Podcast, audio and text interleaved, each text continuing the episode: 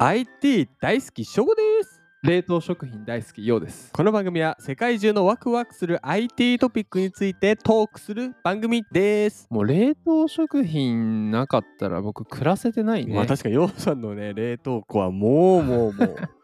開けたら飛び出てくるもんねあ冷の冷凍食品 がねなんかあの CM みたいなそうパカッつったらうわーって冷凍食品だーってなるでしょえ特にな何があれですかだか らさ好きなんですうかちの何を知っとん本な当んかねたまに5回に1回ぐらい出てくるよね正吾うちに暮らしてるんじゃないか疑惑だけど疑惑ね、疑惑だけどうんまあやっぱりね便利ですよねうん冷凍食品は、特に僕が大好きなのは日水の冷凍餃子餃子かやっぱりあれやばいね餃子うまいよねすごい本当だってさまあその名の通りさ、うんだって鍋に入れて、うん5分焼いたらもうんうできてんのよ、熱々の餃子がもう焼くだけだもんねすごない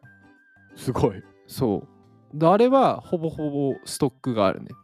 へえ今日ないんだけどないんか いないんかいどうですか好きな冷凍食品ありますか冷凍食品あんま食べないんですよえナッシュ使ってたじゃんああまあ一時期ねうんうんあんま使わないそうやっぱね何が入っる、てんの冷凍 庫に冷凍のブロッコリーとかありますよでもまあ氷ですよほぼ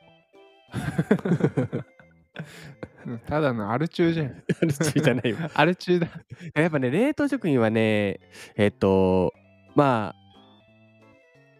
あ味なんですよはいはいはいはいまあはいここついてしまいますけども、はいはいはいうん、まあ今日のトピックもね絡んでくるかもしれないですけうど、ん僕はねやっぱねうん焼きたて出来たてが美味しいと思うねえ日清冷凍餃子焼きたてじゃんあでもそれは焼いた焼くでしょレンチレンチンの、そそううレンチンの食べ物冷凍食品え今度おすすめ教えてあげる冷食 もうねもうセブンイレブンですよ結論あセブンイレブンのレンチン系は最強あだからそこ技術がやっぱないとうん難しいってことなんですよねきっ と確かに一回さ、うんまあ会社名とかわかそもそも忘れてるから言わないけどさ、なんか俺ら最悪の冷凍食品買ったよね一回なんかエビの なんかなんかエビのなんななんだっけそうだなんとかあのあれザリガニでしたよね これはうんまあ、これねで会社名は言わないけどでも事実さほぼザリガニだった初めてさなんか、ね、俺らワクワクしてエビのなんかガーリックソテーとかそんな感美じだ味っしたそようねだったパッケージパッはケージをしたけどさ、中身なんだったザリガニザリガニ完全にザリガザニリガニでしたまあ、ここはねちょっと冷凍の技術が発展していくことを祈ってははい、い、今日は今日のワクワクポイントは冷蔵庫冷凍庫に次ぐ第3の鮮度保持技術となんかさやっぱあれだねはい第三のって言葉いいねまあ12があっての3ですから第三のって言われてさはいななんだろうなんか第三のようとか言ったらさえよくないでしょ それ第1ぐらいよくないドそれッペルゲンガーをもう通り越し ての第三のそう人定図的 なねもう行こうかいきます行こ本日は C ネットジャパンさんからお借りしました、はいタイトル「鮮度を保持し3ヶ月のいちご保存も0個0度で均一にキープする第3の鮮度保持技術うすごいね」 3ヶ月のいちご保存無理だっていちごってさいやもうすぐ痛むよ、そうだよね、うん、冷凍しても冷凍してもまあ多分1ヶ月ぐらい持つんだろうけど、うん美味しくないよ、あそうだよねうん、鮮度は落ちていくよねあそうそうそうそう、さっきの翔吾が言ったように味っていう面ではそうだよね冷凍だけだと冷凍も冷凍であれ一応腐っていくからねうわすごい詳しいね 冷凍に、もううん、冷凍極めし第三のようだか行ら、かせていただきますゼロ個さんはうん、 4月12日冷蔵庫冷凍庫に次ぐ第3の鮮度保持技術ゼロ個ゼのロ個事業を指導はいゼロ個ゼロ個ゼロ個は温度約0度うん ゼロ度ねあー温度約0度なんか楽しそうだな。行かせてくださいお願いします。温度が約0度うん。湿度は100%弱を安定的に保つことを可能にした世界初の鮮度保持技術だとへえ。なんかすごいね確かに、あれなのかな。マイナスでもないってことなのか。やっぱそのそゼこロがや度っ、ぱゼロ度っていうのがポイントなんだろうポインね。トなんだろうねで生鮮食品など食材に含まれる水分をコントロールし安定した状態にすることにより高いクオリティを保ったまま長期保存を可能にするのが特徴うーん。で一般的な冷結技術はいは表面から先に凍っていくためうん。食材の表面と中心の温度で差が生じることで冷凍に時間がかかってしまうとなるほ ど。なるほどでねも。確かに周りから凍っていくイメージあるそうかそうか。うん外から入って、つまり、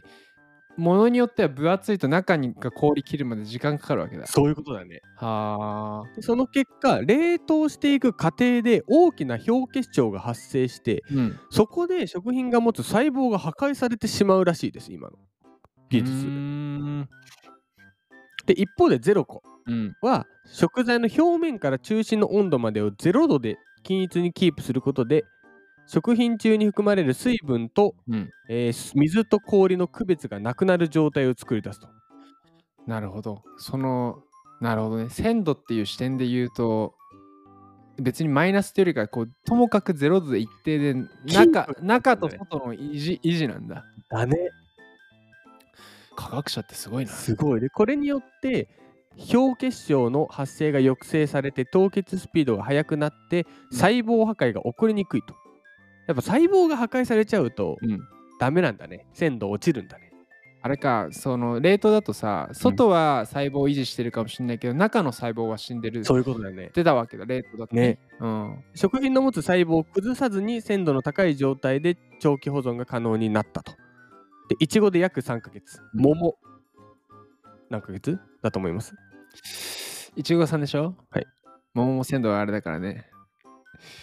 6ヶ月 ?2 ヶ月。で、でいちごで3ヶ月、桃で2ヶ月、メロンでうーん、6ヶ月3ヶ 月、いけばなで6ヶ月。 4ヶ月の保存が可能と全部外しました。俺らクイズ出さない方がいいかもしれない。うだねここ3日間全部外れてるから。で、なんと、はい冷凍が不可能だと言われていたお寿司や天ぷら、おー。オムレツケーキ牛乳なども可能になると寿司1個、つまり鮮魚もできるんだ。きるとまあできるようになるとる。これが素晴らしい今日の第3の冷凍技術だから冷蔵でも冷凍でもないわけだ。そうですねゼロゼロ個です技術名はゼロ個だ。そうですゼロはあ、どう思いました素晴らしいい素晴 らしい。一段とテンション高まってやるね、今日はこれはすごいよだってうん食べれ美味しく鮮度を保って食べれる期間が長くなるってことはうんうんうん。楽しいじゃないですまあか、確かに最初にね、冷食の課題味って言ってたもんね。そう鮮度だからうんね、うんうんうん。それがね下がんないとだからどんどんこうレパートリーも増えますよね食べれるあー確かにね。だって寿司とか天てか天ぷらってすごいな。揚げ物もできるってこと。ね。なんか明日、なんか今日中に食べなきゃいけないみたいなのをさ、スーパーでさ、うんかこうためらっちゃう時があるんだよ、たまにやっぱ。あるあのるあるある。明日食べたいのに、今日だ、今日食べなきゃいけない。うんでも、スーパー行けるのは今日だけ。うんそしたらそれうじゃないもわー、のをわねかるー。買って食べるよね。でもこういう技術が広まれば、食べれるいもや、の増えほるんとそうなんだよな。結局さ、一人暮らしだとさ、うんじゃあ、キャベツ一玉買いましたをうん2日で食えるか食えないのよ。そうだね。うん。だから結局、半分は生で使って、半分は、うんとりあえず冷凍うん用にしてしまう。でも冷凍も冷凍で鮮度自体はさ、結果下がっていくわけだかそうだら。ね、そうだね。ってなるとね、できるだけ鮮度維持した方がね。だか美味しいしね。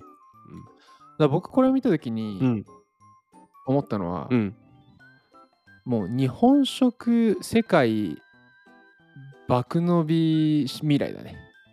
そうだね。要はこれさ今日この後俺らあの焼き鳥屋さん行くけどさ、前回あの焼き鳥屋さん行った時にさ話したじゃん、ちょうど言ってたね、冷凍用の保存について。そうそうそうちょうどあの山椒チャーハンをどうバカ売れするか計画を立てた時こにれさが大好物な。あそうそうそうそう焼き鳥屋さんなのにな焼き鳥屋さんで山椒チャーハンを食って帰るっていう な勝負だけそうだ。うんあんた今日払え よ山椒チャーハンだけ だけあとは払うか食らべさたらね。そう。でさ、その、やっぱあの結構生々しい課題だったよね。要いやはお本当店にだとさ、うんき要はキャパが決まるんだよね。うん急にビジネスになるけどさ、うんその来店者数かける単価だからさ、うんうんそれで席数だけはもう有限だからうん、それ以上届けるにはやっぱネットでそうだよやらなきゃいけないとオンラインでねでもネットでやるってなっても結局作り置きで売り切れるかもわからないし、うんまあ、鮮度も落ちますしね。そうで冷凍食品になったとしてもさっき言ったように鮮度もそのお店の味がさ出し切れるからでで焼き鳥なんてね、鳥だしね。そうあれをだってさもし例えばその店名で出して、うん冷凍食品置いたとして、うんあんま美味しくないって言うじゃんうん、本当は美味しいのに、うんリアルだと、うんでもそれでブランドが下がっちゃってさ、ねうわ絶対行かねえここっていうのもなんかね